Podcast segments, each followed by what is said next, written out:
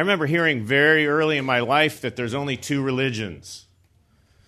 Okay, and way back when it was attributed to, I can't even think of.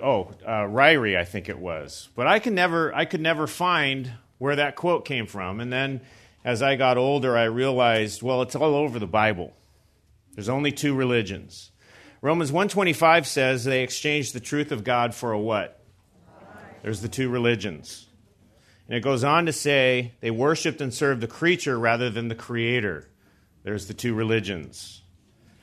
So there's the truth versus the lie, the creator versus the created. And in a false religion that worships the creature, elevates man, elevates the creation to the level of God or even above the level of God. And that is a false gospel. When we worship the creator, it's a Christ-centered worship. It's his work on the cross, his grace, and the salvation that depends on God, not on me. So why is there a Grace Church distinctive on Roman Catholicism then? And why are we doing a class today? Why are we talking about Roman Catholicism? Well, obviously, because a lot of you are interested. Grace Church is full of a lot of former Catholics. I married a recovering Catholic. That's what I call her. Grace Church has some current Catholics. I don't know if you're aware of this. I've met many who come here, particularly on Sunday nights, who are going to Catholic church in the morning and they're coming here at night. And I want you to know that there are people at Grace Church who are wrestling with what we're going to talk about this morning. For decades in my life, and I am old enough to say that now, the Roman Catholic Church was dominant in the culture, dominant in the politics of this country and around the world. And there's a common question that gets asked, well, and I guess that's the historical reason of why there is a distinctive here at Grace Church on Roman Catholicism. And if you don't know what I'm talking about when I say distinctive, this is the last, I feel like I'm the bottom of the ninth inning here on Sundays in July. There's a whole series of classes that have been provided on the distinctives of Grace Church. There's a document that says what we teach, and then there's a list of papers written on various issues that the elders wanted to take a very clear position on. And the distinctive on the Roman Catholic Church is really to answer the common question that we get asked a lot, and maybe even that we ask a lot, which is, can Catholics be Christians? Or can there be Christians in the Catholic Church? And I know maybe some of you ask that question, even some of you who have come out of the Catholic church because you have family there and you have friends and coworkers who are in the Catholic Church. We're not here, nor are we called to study false religions. That's not the purpose this morning. We're not even really called to refute them in great detail. There's no need to do that. The primary goal is to know truth and to measure any false claims against the truth of the Word of God. In fact, Titus 1:9 says that we are to exhort in sound doctrine and to refute those who contradict. And we need to be prepared to do both. And Acts 20:28 warns the elders of the church to be on guard. And so that is what we want to think about as we talk about this morning. I'm not an expert on the Roman Catholic Church, nor do I really wish to be. The reality is that most Catholics I know or meet are not experts on Catholic teaching.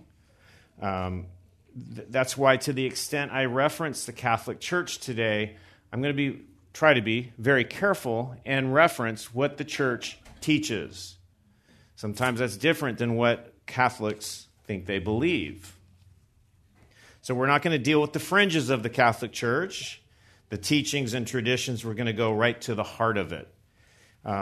The disparity between the core teaching in the Catholic Church and the revealed Word of God is so significant that arguments or discussion about tertiary teachings of the Church really are unnecessary. It's picking a fight that isn't necessary.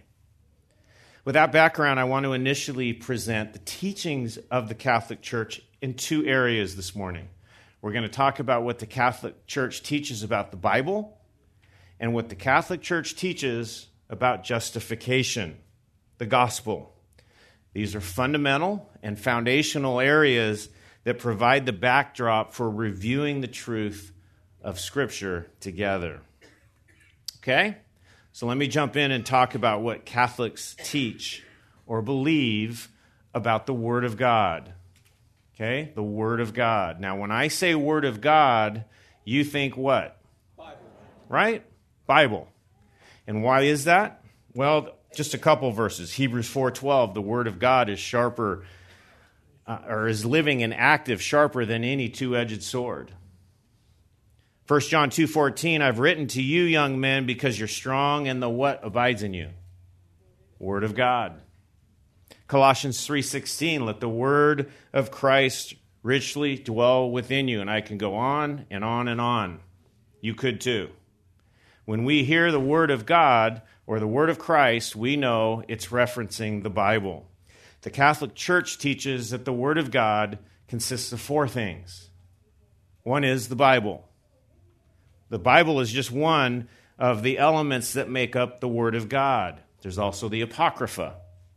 The Apocrypha are written works that were not admitted into the canon of Scripture and are generally not acknowledged as divine. There's the Magisterium. The Magisterium is the Church's authority to teach and interpret divine truth, to interpret the Word of God, which is that, and that interpretation is vested uniquely in the Pope and the bishops. And I'm not going to quote, this is my only quote of a Pope this morning, but I want you to see this. Pope Paul VI in 1965 said this, Scripture and tradition make up a single sacred deposit of the Word of God, which is entrusted to the Church. Okay, so it is Scripture and tradition. Okay? So, there's some consequences to that. And the fourth one is the Pope's ex cathedra pronouncements. This has to do with papal infallibility, that in certain circumstances, when the Pope says it, it's divine truth, whether it's in the Bible or not. And obviously, it's not. Otherwise, why is he saying it? He's adding to Scripture.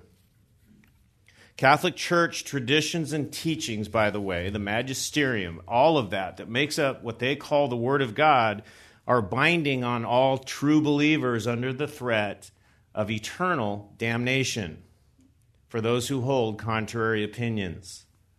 The Church, not the Bible, determines what is true and what is not true. This places the authority of the Church at, if not equal to the Bible, over the Bible.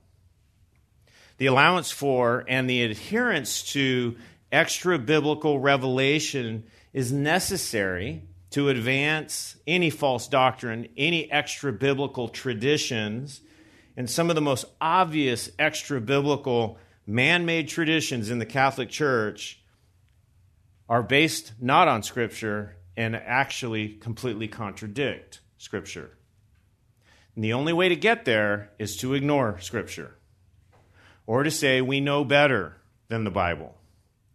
I'll give you some examples. Confession before a priest. Some of you were raised in the Catholic Church. You know what I'm talking about here better than I do. Catholics are taught to confess sins committed after baptism and have them absolved through the administration of a priest. This directly contradicts 1 John 1:9. If we confess our sins, he is faithful and just to what? To forgive us our sins and to cleanse us from all unrighteousness. There is no biblical basis for an intermediary. None. There's penance. After confession, I understand you may be told to say 3 Hail Marys or to repeat the Lord's Prayer or take some other action to complete the process of absolution. It's a form of punishment. If you will. Historically, there was also a system of indulgences where you paid money for absolution. It was also a fundraiser. Absolution is the formal remission of sin imparted by a priest. It's a term and a concept, again, that is not in the Bible. And the only way you can get there is to say that the Bible is part of the Word of God, but we're going to add to it. The whole system of a pope, cardinals, bishops, and priests is church polity that is not in the Bible. The Bible makes very clear that the church is to be led by pastors and elders, shepherds, the presbytery. All those words in your Bible are the same word in the original language. Pastors and elders, not popes and cardinals and bishops and priests. For example, in Titus 1:5, Paul writes to Titus and says, I left you in Crete for this reason, that you would set in order what remains and appoint elders in every city as I directed you. And by the way, that wasn't so that they would report to the cardinal who reports to the pope. Paul was establishing in Titus that each church is autonomous under local leadership. 1 Peter 5, shepherd the flock of God among you, and a message to elders. Among you. Elders and pastors are selected from among us to shepherd us. As I always like to say, we rub fur together. We're all sheep. Okay? There is no hierarchy that goes outside of the local church. There is no case for that you can make from God's revealed word, the Bible. Transubstantiation. This has to do with communion. This is a teaching of the church that the bread and the wine are literally changed into the body of Christ, the blood and body of Christ. It was adopted as dogma. I find this interesting. It wasn't adopted as dogma by the Catholic Church until the 1500s. So this is a little bit late in the game, and there's no basis in Scripture for this, but it's close enough that I want to take a moment to push pause here and look at the passage where this comes from.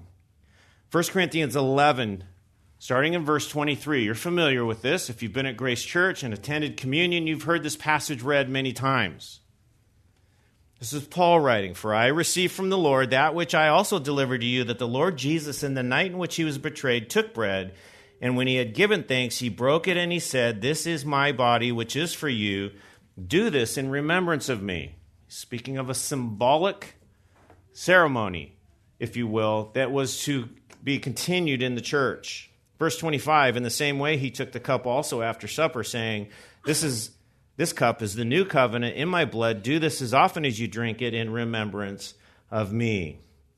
For as often as you eat this bread and drink the cup, you proclaim the Lord's death until he comes.'" That's a very important verse. It does not say, "For as often as you eat my body and drink my blood."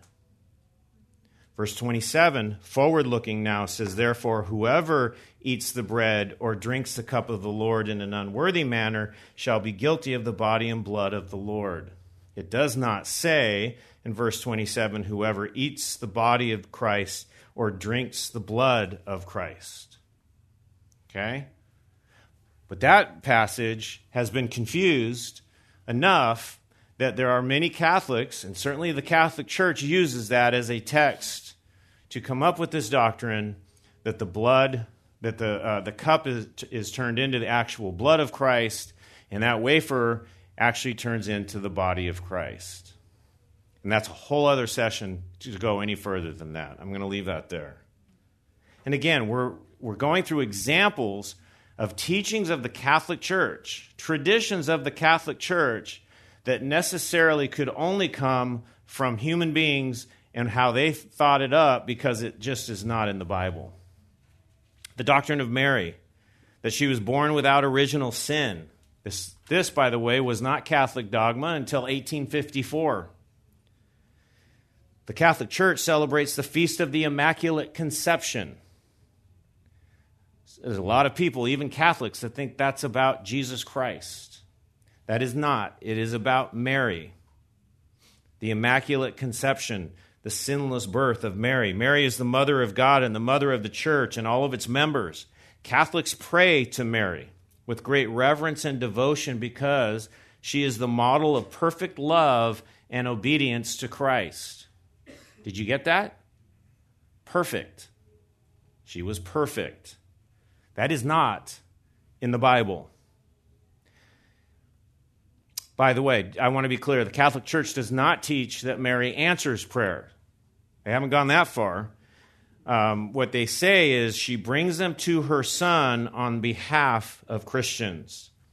This is a direct affront to the specific, explicit, revealed Word of God that says in Romans 8:26 that the Holy Spirit, and the Holy Spirit is who? God. Fully God.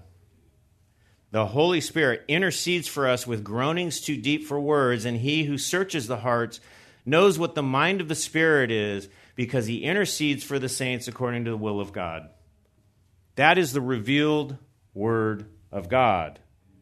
And a church that teaches that anybody else intercedes is false. Okay? All of these deviations from the Bible are possible if you elevate the desires and the opinions of men over the written Word of God, the Bible. And each of these examples, and these weren't picked randomly, but each of these examples, Christ is diminished, his glory is stolen, and man is exalted. Man is assigned a role in a process that was reserved exclusively and only for God. It does not matter how well-meaning or seemingly wise or even spiritual these add-ons appear to be. They are contrary to the Bible. Everyone and everything is secondary to God's Word. The Bible is the inspired Word of God. It's complete, it's powerful, it's accurate, it's reliable, it's sufficient, authoritative, it's helpful, and it's understandable. It also provides the blueprint and the instructions for the church and how the church is to function. And if you're saved here today and you have the Holy Spirit, the truths of the Bible are within your reach and within my reach to understand and to apply. And the mandate is that you and I reach towards that, to read it, to study it, to understand it, and to apply it. Psalm 19:7, one of the great, 7 to 10, is one of the great passages that lays out God's description of his Bible. And I know these are familiar words. The law of the Lord is perfect. It restores the soul. The testimony of the Lord is sure, making wise the simple. The precepts of the Lord are right, rejoicing the heart. The commandment of the Lord is pure, enlightening the eyes. The fear of the Lord is clean, enduring forever. The judgments of the Lord are true. They are righteous altogether. It's just such a great passage. There's all the various names of the Bible. And then there's all the description of what it is. It's perfect, which means whole, complete, sufficient. It says that it's sure, meaning it's unwavering, immovable, timeless, reliable. Says that it's right, meaning no errors. It says that it is pure, it is clean and lucid. There's an absence of impurity or error or imperfection, and it is true, meaning it is faithful and it is reliable, and it was that way when it was written, and it's that way today, and it's that way into eternity. Any man that thinks they can produce anything where that description would apply is horribly deceived or incredibly evil. The Word of God is far above anything that a man can produce because it is the Word of God. Hebrews 4:12, I already referenced this. In Psalm 19, it says the Word of God is so powerful that it can restore the soul. In Hebrews 4:12, the Word of God is living and active and sharper than any two-edged sword and piercing as far as the division of soul and spirit, of both joints and marrow, and able to judge the thoughts and intentions of the heart. There is no other document that can do that. I hope you understand that and believe that. Elevating the words and teachings of man to that level not only cheapens the impact of the Bible, but as we've already seen, it steals God's glory. And you do not want to be there. I would not want to be there. In Psalm 19, it says the word of God makes wise the simple. In 2 Timothy 3:15, Paul explains that. He's writing to a young man, Timothy. He says, remember that from childhood you have known the sacred writings which are able to give you the wisdom that leads to what? Anybody know? Salvation. Making wise the simple. That's the power of the Word of God. And by the way, that wisdom doesn't save you. It says wisdom that leads to salvation through faith which is in Christ Jesus. It's powerful. It's authoritative. It's perfect. It needs no addition. In fact, I'm not going to take the time, but you probably know this. The Bible is very clear on what happens to people who add to the Word of God. And you can read through the Gospels Christ's interaction with the Pharisees who added to the Word of God, who put burdens on people too difficult to bear. You don't want to be there. In that verse I read in 2 Timothy 3:15, the next verse is that famous verse that says all Scripture, that is the literal writing. The written word is inspired, God-breathed, and profitable for teaching, for reproof, for correction, for training in righteousness, so that the man of God may be adequate, equipped for every good work. Do you believe that? If you do, then you have a very difficult time accepting the teachings of the Catholic Church. A simple reliance on Scripture is sufficient to understand the church, salvation, life, the future. We call it eschatology. Nothing needs to be added. But the Lord knows we need help understanding the Bible, and I just want to say this very quickly. Ephesians 4 tells us that God gives gifts to men. He gave us the church, He gave us the Word of God, and He gives us preachers and teachers to help us understand the Word of God, and most importantly, we have the Holy Spirit. The Holy Spirit, the author, is in our heart. And one of the ministries of the Holy Spirit in the life of a believer is to teach us. And what is He teaching us? It's not the Magisterium. It's not commentaries. It's not covenants. It is the very Word of God. All of that is the center of the ministry of the Holy Spirit. Creeds, confessions, and commentaries of men can be helpful, but they must be measured up against what? The Word of God, the Bible. And they do not in any way rise to the level of Scripture and should never be viewed as more authoritative than the revealed, written, inspired Word of God. So everything else we talk about today depends on a reliance on the truth of the claims that the Bible makes. That's why I dealt with this first. And if, to the extent you're talking to family members or friends who are Catholics, to the extent they do not believe that the Bible is the Word of God and the only Word of God, the rest is somewhat academic. That is foundational. But let me transition now to talk about the gospel, salvation. What does the Catholic Church teach about the gospel and salvation? And this is what I have found. And there's 5 points here. The first point that they teach is that God's grace is poured out into the sinner's heart, making that person progressively more righteous. The second point of their teaching on the gospel is that it's the sinner's responsibility to preserve and increase that grace by various good works. The third is the means by which justification is initially obtained is not faith, but the sacrament of baptism. Fourth, justification is forfeited whenever the believer commits a mortal sin. You can lose your salvation, in other words. And the fifth major point that they make is that good works are necessary both to begin and to maintain the process of justification. And let me just say this. That teaching is a false gospel. And I want us to see that this morning. There's no other way to say it. I cannot minimize that. It's dangerous. It's a false doctrine that leads millions of people to believe or hope that they are reconciled to God when, in fact, they are not. Okay? That teaching builds a dependence on man, priests, the Pope, the church, for approval, affirmation, absolution, and even salvation, rather than who? Christ. It places men between us and Christ, and that is entirely man-made, man-designed, and unbiblical. And maybe the one verse I want you to think about as you leave here today, the key verse, is 1 Timothy 2:5. You probably know this verse.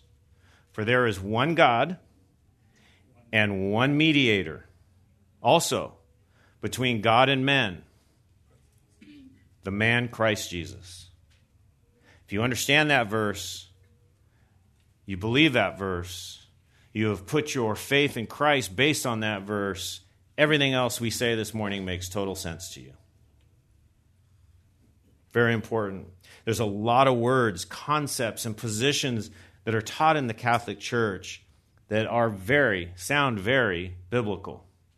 We use the same vocabulary. Grace, sin, righteousness, sinner's responsibility, confession, repentance, faith, baptism, sanctification, good works. These are all words you will hear or see in Catholic teaching. Most Catholics acknowledge the holiness of God, the sinfulness of man, the need for a Savior. Let me say that again. The need for a Savior. The deity of Christ. The death and resurrection of Christ and the ongoing need for sanctification in a believer's life. They would acknowledge all of that. So let me ask again, can a Catholic be a Christian? And I recognize that in the Catholic Church, when you say, can a Catholic be a Christian, it means something completely different. They're saying a Christian as opposed to a Protestant. I'm using the term a true believer. Can a Catholic be a true believer? Are there Christians in the Catholic Church? And I'm not going to answer that directly, but I am going to say, let's look at the Bible, what the Bible says, and you can come to your own conclusion. The answer to those questions come not from doing a deep dive on Catholic teaching, like I said, but from doing a deep dive into the Word of God. And we don't have the time to do a terribly deep dive, but we are going to go fairly deep, and I'm going to move quickly. I'm going to focus on one aspect of the gospel that is the fault line. And it is what's called justification. Justification is a term that is central to Catholic teaching, but it is, in my experience, not well known among Catholics. A Catholic would agree with us that there must be a reconciliation between sinful man and a righteous God. Man is sinful and must be made right. On that, we agree. There is a deep, uncrossable chasm between man and God. And why do we need to be made right before God? Well, a couple of verses, and I know you know these verses, Romans 3:23, all have what? Sinned. All have sinned and fall short of the glory of God. Romans 6:23 talks about the consequence of that sin. It says, for the wages of sin is what? Death. Death, but the free gift of God is eternal life in Christ Jesus our Lord.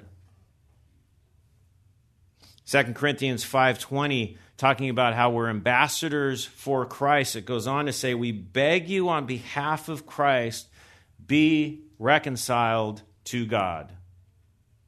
That is the gospel message. How can I be reconciled to God? And that's the focus of evangelism. Justification means to be declared right before God. That's what we're talking about. To be reconciled. to be righteous before a holy God. It is what crosses that impossible chasm between God, a holy God, and man who have all sinned. And to be clear, let me be clear, we believe that the Bible clearly teaches that justification is God's declaring someone righteous because of the merits of Christ, not mine or yours. The righteousness of Christ is applied to us on our behalf through faith. Justification is the great exchange of our sin for Christ's what? Righteousness. He took our sin at the cross, and in exchange, he covered us with his righteousness. And it's even more than that. He made us righteous. And all God's people said, glory, hallelujah, amen. Right? I mean, that is amazing truth. If you're saved, he views you as righteous. Yet you and I know that we still sin, don't we? But the ongoing mission of life and the joyful pursuit of life, pursuit of our life as a sinner saved by grace, is to pursue Christ through that to glorify our Savior by living a sanctified life. It's a labor of love that is only possible because of the work of Christ. It is not a labor of trying to achieve salvation. Where the Catholic Church might agree that we need to be justified, made right with a holy God, they have a very different view on how that happens. They teach that justification is a process. It's dependent on human effort and achievement over a lifetime and beyond that lifetime, even past death. And that there's no assurance this side of death that justification has been accomplished. So let's look at what the Bible says on all of this. And I'm going to give you 3 points here to kind of help maybe put in buckets, if you will, the verses we're going to look at. 1, justification is by faith alone in Christ alone. I know you've heard that a lot. I want to show that to you. So important. It is a dividing line between the Bible and what the Catholic Church teaches. 2, justification is instantaneous. It is not gradual. And 3, justification results in the eternal confidence that God's righteousness was credited to my account. It cannot be taken away. So let's deal with the first one. Justification is by faith alone in Christ alone. There's a very clear word association in the New Testament. Faith and works, or all the synonyms for works. When you see the word faith, it's very common to see in close proximity a discussion of works, behavior. They go together in terms of proximity, and in several places in the New Testament, there's a contrast between faith and works, and in others, there's an apparent linkage between faith and works.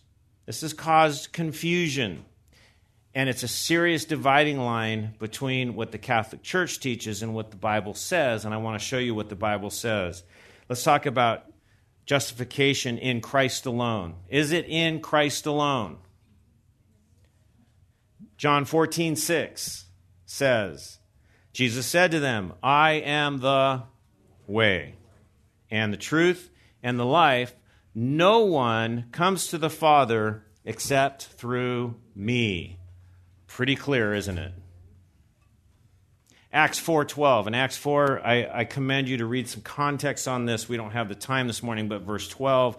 There is salvation in no one else, for there is no other name under heaven that has been given among men by which we must be saved. Not all men must be saved, but if you're going to be saved, it must be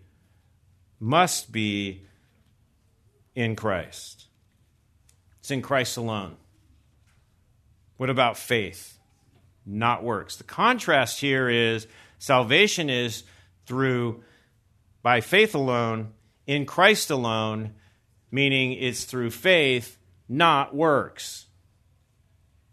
Okay, now we're going to look at some of those passages where that's the proximity. And if you want to go through this with me, I'm doing them in the order they're in the Bible to make it easier to keep up with me if you want to. Or if you're just making notes, you can go back and look at this later. But Romans 3:28 makes the case that it's faith, not works. Romans 3:28, for we maintain that a man is justified by faith apart from what? Works of the law. Couldn't be more clear, could it? If you believe that the Bible is the Word of God, that's all you need to see. That's the clarity of the Bible. Romans 5:1, one of my favorite chapters in the Bible. Romans 5, fantastic chapter of the Bible, encouraging the believers. We'll just look at verse 1. Therefore, having been justified by what? Faith, we have peace with God through who? Our Lord Jesus Christ. In one verse, it lays it out. Peace with God is not a prelude to salvation. It's not a requirement of salvation. Peace comes because of justification, of faith in Jesus Christ alone. It's not a future peace. It's now. And it's because justification happened. It's not peace because justification will happen. Very clear. Galatians chapter 2, verse 16. Galatians 2:16 says that man is not justified by the works of the law, but through faith in Christ Jesus. Do you hear it? Let me read that again. Man is not justified by the works of the law, or any works, but through faith in Christ Jesus. Even we have believed in Christ Jesus, so that we may be justified by faith in Christ, and not by the works of the law, since by the works of the law no flesh will be justified. Clarity? Clarity. The Bible's clear. There are more passages in the Bible making this clear, unequivocal point that we could spend the rest of the time, and it would be fun to do it, to reflect on the simplicity of the gospel, the good news of Jesus Christ. That justification is by faith alone, in Christ alone. No intermediaries, no conditions, justification. This is not unclear in the Bible. It is that simple. And once you see this, you cannot unsee it. And I think some of you understand when I say that what I mean.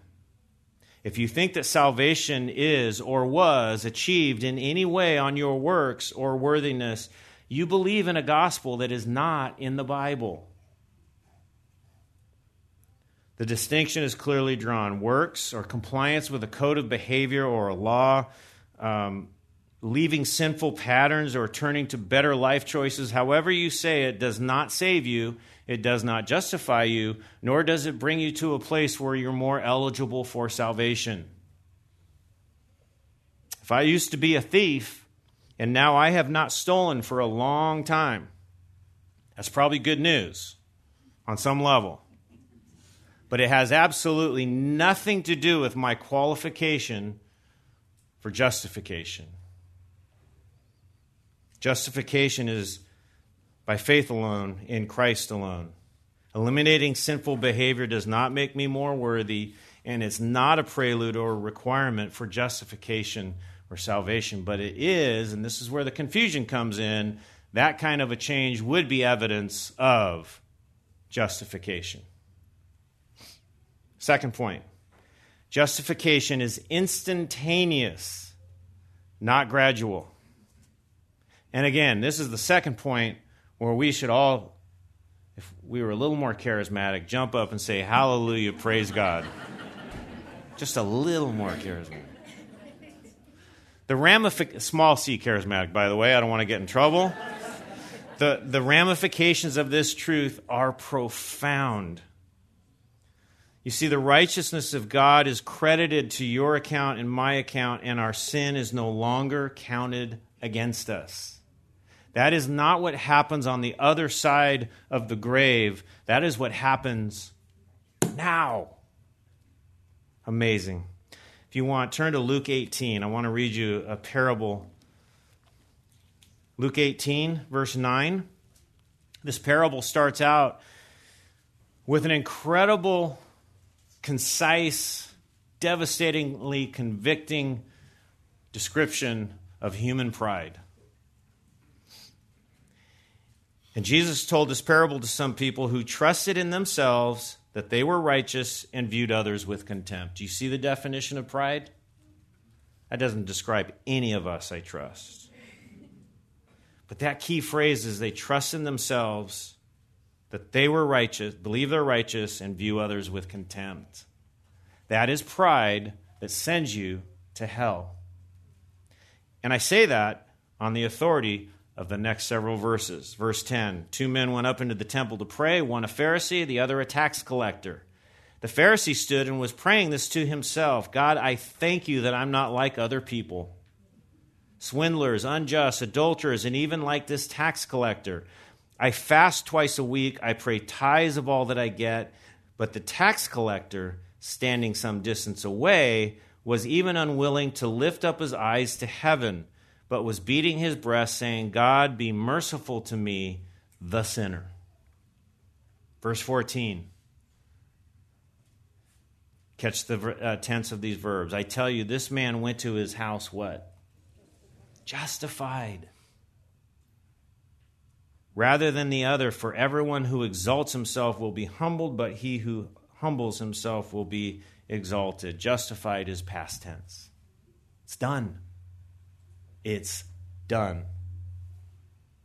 And just to drive this point home, Luke 23, a couple chapters over, the criminals hanging on the cross with Christ. As Christ is being crucified, they are also being crucified. In verse 41, I'm just going to parachute into the story here. The thieves are talking. The criminals are talking. And one says, and we indeed are suffering justly, for we are receiving what we deserve for our deeds, but this man has done nothing wrong.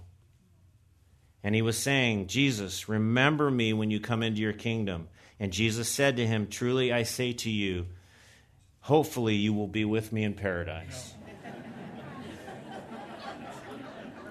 Good. You guys are on your toes. Today. What was going to happen today for that criminal? Dead. Heaven. Done. Isn't that amazing? Amazing truth. I hope that encourages your heart. There's no waiting. There's no actions needed. You see, when Christ does it, he does it. When man does it, it's a process. There's peace. It's done entirely by Christ, instantly for eternity, and that is justification. It is instant. It's not gradual. And this highlights a major divergence in Catholic teaching from the clear, plain Word of God, the written Word of God. The teaching of progressive sanctification for the purpose of salvation produces anything but peace. There can be no assurance. And I watched this in my own life. I had the best mother-in-law any man could ever ask for.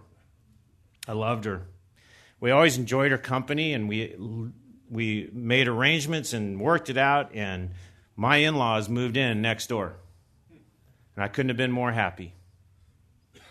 A few years ago, my mother-in-law fell ill and was rushed to the hospital, and after lingering there for several days, she passed away. And sadly, we had no indication in those last days that she ever put her trust in Jesus Christ for the salvation of her soul. But she was a faithful Catholic. This was a difficult experience on a number of levels. First of all, it was a personal loss. Still miss her. Anne was really close with her mom, and there's no mystery as I got to know her over the years as to why. The other difficulty during that period was that her Catholic priest wanted to spend a lot of time with us at the hospital, with the family. And to my shame, I started off, I didn't really like this guy. I felt that from a human standpoint, I was sitting with a man who was responsible for leading one of the people I love the most straight to hell. But over time, I was forced to spend time with him, and we got to know each other. And Ann and I were recounting, even driving in this morning, the things that he and I had in common and how it was so obvious that the Lord brought us together. I had a new friend. But he did the last rites ceremony, and as he was done and leaving the hospital room, he pronounced, "Marge will be in heaven." I restrained myself.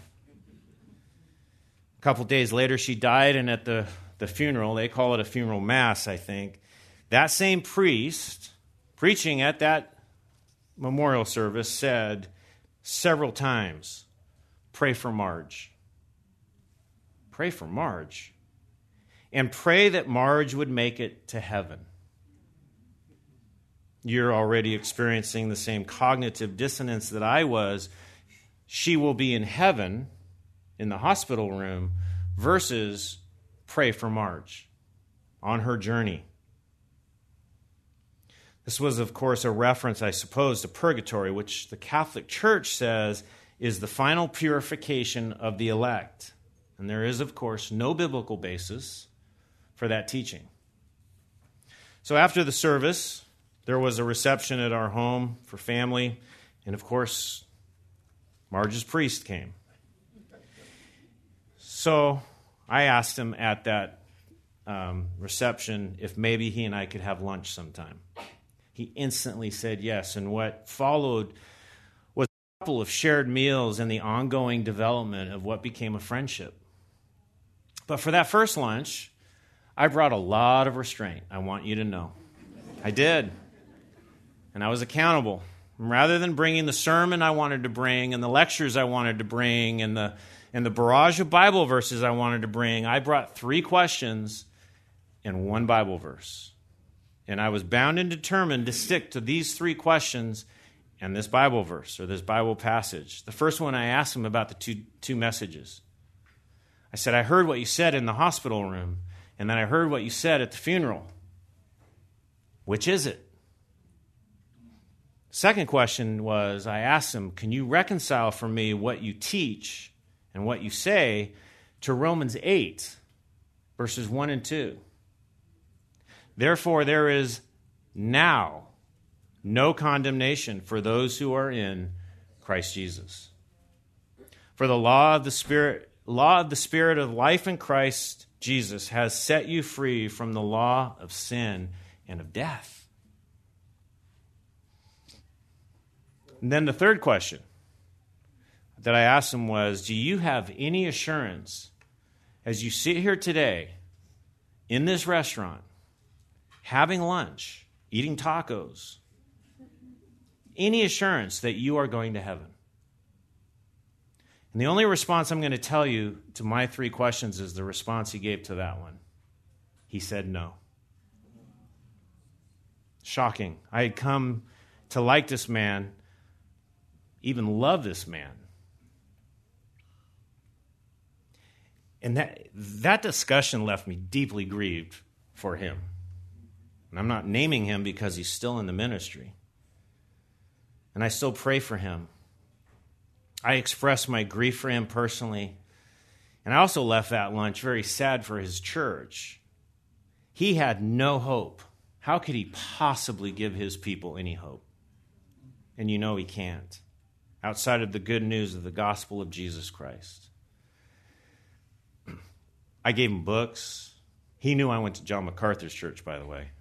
That was a point of contention. He read books. But he stuck to the gospel, small g, that he had been teaching. And in fact, he was leading his church in a hopeless, empty, deceptive understanding of a false gospel. And in some sense, I got the feeling that he knew it because we went through, over time, exactly what we've talked about this morning. You see, the true gospel is simple. It's clear.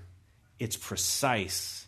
and it requires no intervention by a church or a man or a priest to accomplish it. It requires faith alone, in Christ alone, and it is instantaneous. It is not gradual.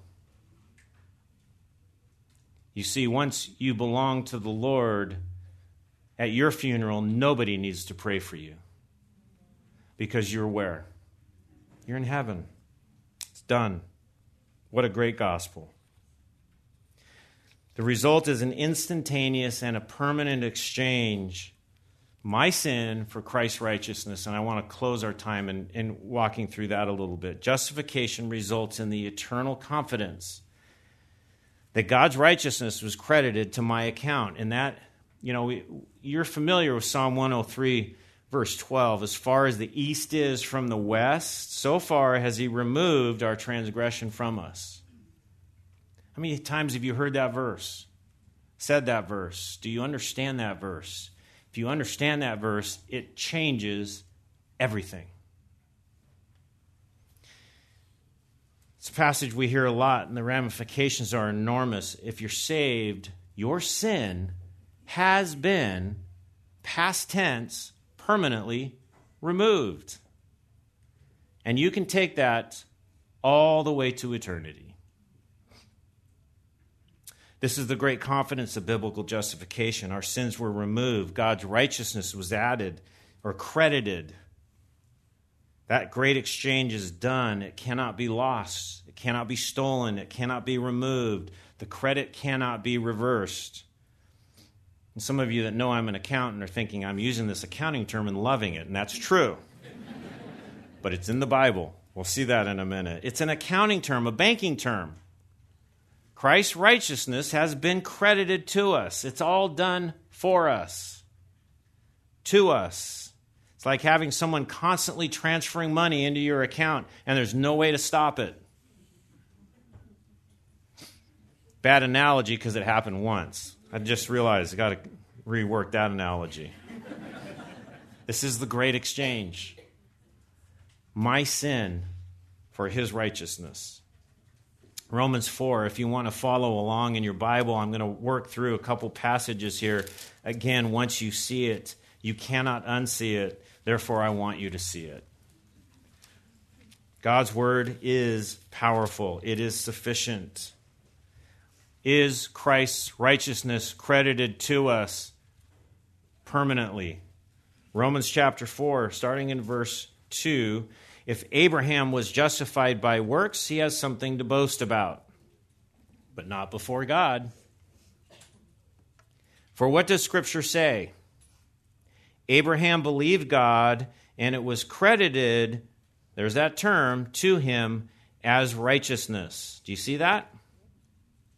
That's quoting Genesis chapter 15. For people who want to say the gospel has changed, it has never changed. The good news has always been the same.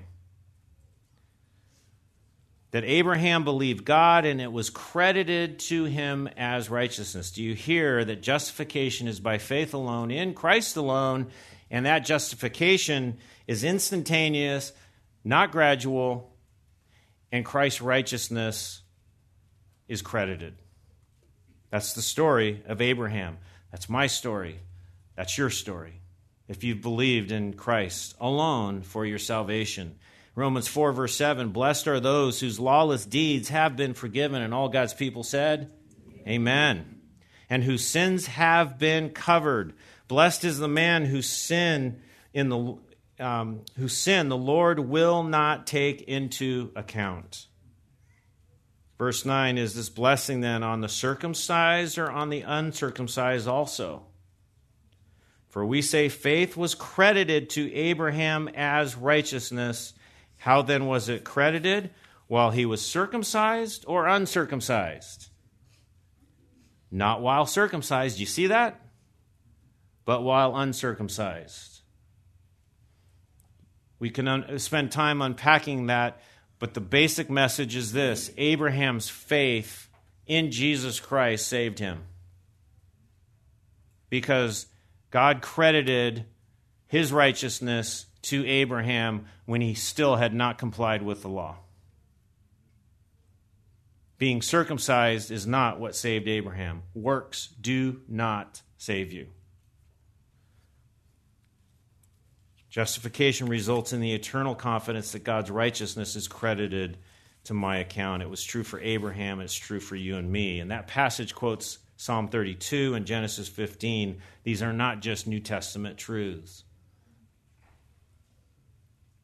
Romans 5, back to Romans 5, the next chapter over, verse 18. So then, as through one transgression there resulted condemnation to all men, even so through one act of righteousness there resulted what? Justification of life to all men. For as through the one man's disobedience the many were made sinners. Who's that one man? Adam. Okay? We sin because we're sinners. We're not sinners because we sin. Okay? If you watch the movie that we all saw, or some of us saw last Sunday night, Voddie Baucham gives that description of the federal head. We are sinners because we come out of Adam, right? For as through the one man's disobedience the many were made sinners, even so through the obedience of the one, who's the one? Christ, capital O, one. Depending on your translation of the Bible. Even so, through the obedience of the one, the many will be what? Made righteous. Unbelievable. We get the righteousness of God. 2 Corinthians 5. I know I'm moving fast, but I'm hoping that once you see it, you see it. 2 Corinthians 5:20 again. Therefore, we are ambassadors for Christ, as though God were making an appeal through us. We beg you on behalf of Christ, be reconciled to God. How? Verse 21, he made him who knew no sin to be sin on our behalf. There's the first part of the exchange. He took our sin so that we might become the righteousness of God in him. Amazing. Amazing exchange. One more, Philippians 3. You're familiar with this passage, Philippians 3, verse 8. I count all things to be lost in view of the surpassing value of knowing Christ Jesus my Lord, for whom I have suffered the loss of all things, and count them but rubbish so that I may gain what? Or who? Christ. And may be found in him, not having a righteousness of my own, derived by the law, but that which is through faith in Christ, the righteousness which comes from God on the basis of what? Faith. There it all is. Once you see it, you can't unsee it. Justification is through faith alone. Justification is through faith in Christ alone. And it is with the righteousness of God accomplished, not mine. What a relief. What an amazing relief. So the Catholics teach that God's grace is poured out into a sinner's heart, making that person progressively more righteous. No. The good news is that justification is instantaneous and it results in Christ's righteousness credited to my account, once and for all. They teach that it's the sinner's responsibility to persevere and increase that grace by various good works. Can you increase the grace of God? If you understand that it happened at a point and was done, you cannot exceed that. At the moment of salvation, we were made righteous. We cannot and do not increase grace. They teach that the means by which justification is initially obtained is not faith, but the sacrament of baptism. No, salvation, justification, is by faith alone, in Christ alone. Not in any act, not in any behavior, not in the keeping of any rules. Salvation is so simple. They teach that the means by which justification is initially obtained is not faith, but the sacrament of baptism. We've seen that. Justification is forfeited whenever the believer commits a mortal sin. You can lose your salvation. Can you lose your salvation? You cannot lose your salvation. There's so many verses But remember Romans 8:1. Romans 8:1, there is now, today, now, no condemnation. Is that hard to believe? Yeah, that's hard to believe sometimes, isn't it? That's the great exchange. Finally, the Catholic Church, as I said, teaches good works are necessary both to begin and maintain the process of justification. The answer to that is no. Salvation is through faith alone, in Christ alone, not works. The law condemns, grace saves. The law will always condemn. Trying to behave a certain way will always be a fatal process if you think your salvation is dependent on that. You know, today is not really about Catholics. I hope you understand that. It's about, I hope it's encouragement about the two gifts that God's given us, the Bible and the clarity of the Bible, and a great salvation, a great exchange. And I would have to finish with one more passage, Ephesians chapter 2. And I think Ephesians 2 was presented to me when I was in junior high here at Grace Church as the way to present the gospel, and I've never left it. And junior high was a long time ago. But in light of what we've said this morning, listen to Ephesians 2. And you were what? Dead. We agree with the Catholic Church on that. We're dead in our trespasses and sins, in which we formerly walked according to the course of this world, according to the prince of the power of the air, of the spirit that is now working in the sons of disobedience. Among them, too, we all formerly lived in the lust of our flesh, indulging the desires of the flesh and of the mind, and were by nature children of wrath. We were in opposition to Christ, children of wrath, even as the rest. And two of the most amazing words in all the Bible, verse 4, but God. And who's God? Go read Ephesians 1 this afternoon and make a list of all the things it says in Ephesians 1 that God's done for you. That's the God. But God, being rich in mercy because of his great love with which he loved us, even when we were dead in our transgressions. Very important point.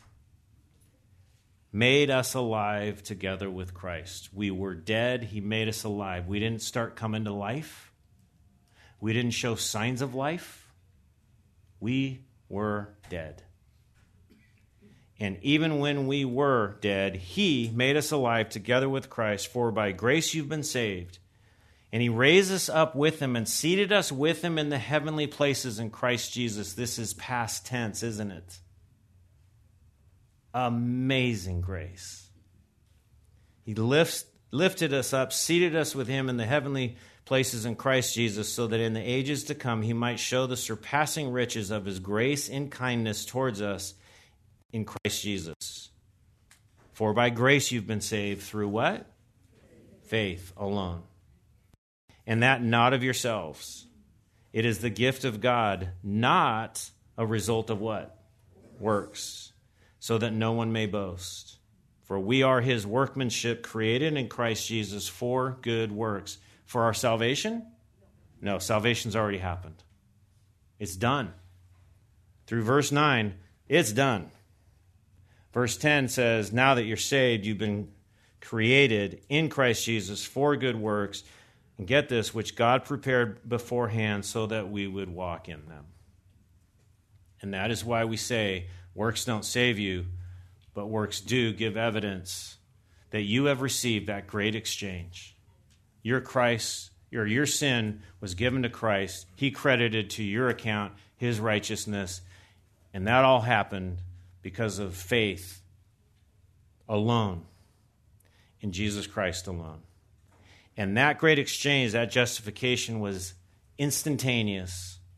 It is not gradual. I love the hymn that we sing. We sang it a couple weeks ago. I was really hoping it would line up, and for some reason we would sing it this morning. My favorite hymn for decades has been It's Well With My Soul. And that was written by a dad whose three daughters, his wife and three daughters were killed. I have a wife and three daughters. It kind of resonated. And he wrote that hymn, It Is Well With My Soul. But there's a hymn that's been written recently by a man named Chris Anderson. It's called His Robes for Mine. His robes for mine, a wonderful exchange. Clothed in my sin, Christ suffered 'neath God's rage. Draped in his righteousness, I'm justified. In Christ I live, for in my place he died. His robes for mine, what cause have I for dread? God's daunting law, Christ mastered in my stead. Faultless I stand with righteous works, not mine, saved by my Lord's vicarious death and life. His robes for mine, God's justice is appeased, Jesus is crushed, and thus the Father pleased. Christ drank God's wrath on sin and cried, it's done. Sin's wages paid, propitiation won. His robes for mine, such anguish none can know. Christ, God's beloved, condemned as though his foe. He as though I, accursed and left alone, I as though he, embraced and welcomed home. And the chorus says this, I cling to Christ and marvel at the cost. Jesus forsaken, God estranged from God. Think about that. Bought by such love, my life is not my own. My praise, my all, shall be for Christ alone. Amazing words, just steeped in rich doctrine that we've kind of tapped into this morning. And I hope you leave here today more grateful than when you came in for such a great salvation. Let me close in prayer. Lord, thank you indeed for such a great salvation. Lord, I pray that the time this morning was clear, that I might not have gotten in the way of the clear, revealed Word of God. Lord, you have saved us by faith in Christ, and that justification that you gave to us was instantaneous. And Lord, we marvel at that we do not need to do anything to achieve salvation, but that you have done it all. And that we have the eternal confidence that you see us as righteous. What marvelous grace. What a mercy, Lord, to be able to live in this world knowing that salvation is accomplished. And Lord, it's our desire as believers here this morning that we would live in such a way as to put on display that amazing grace through how we live in a dark world. We pray this in Christ's name. Amen.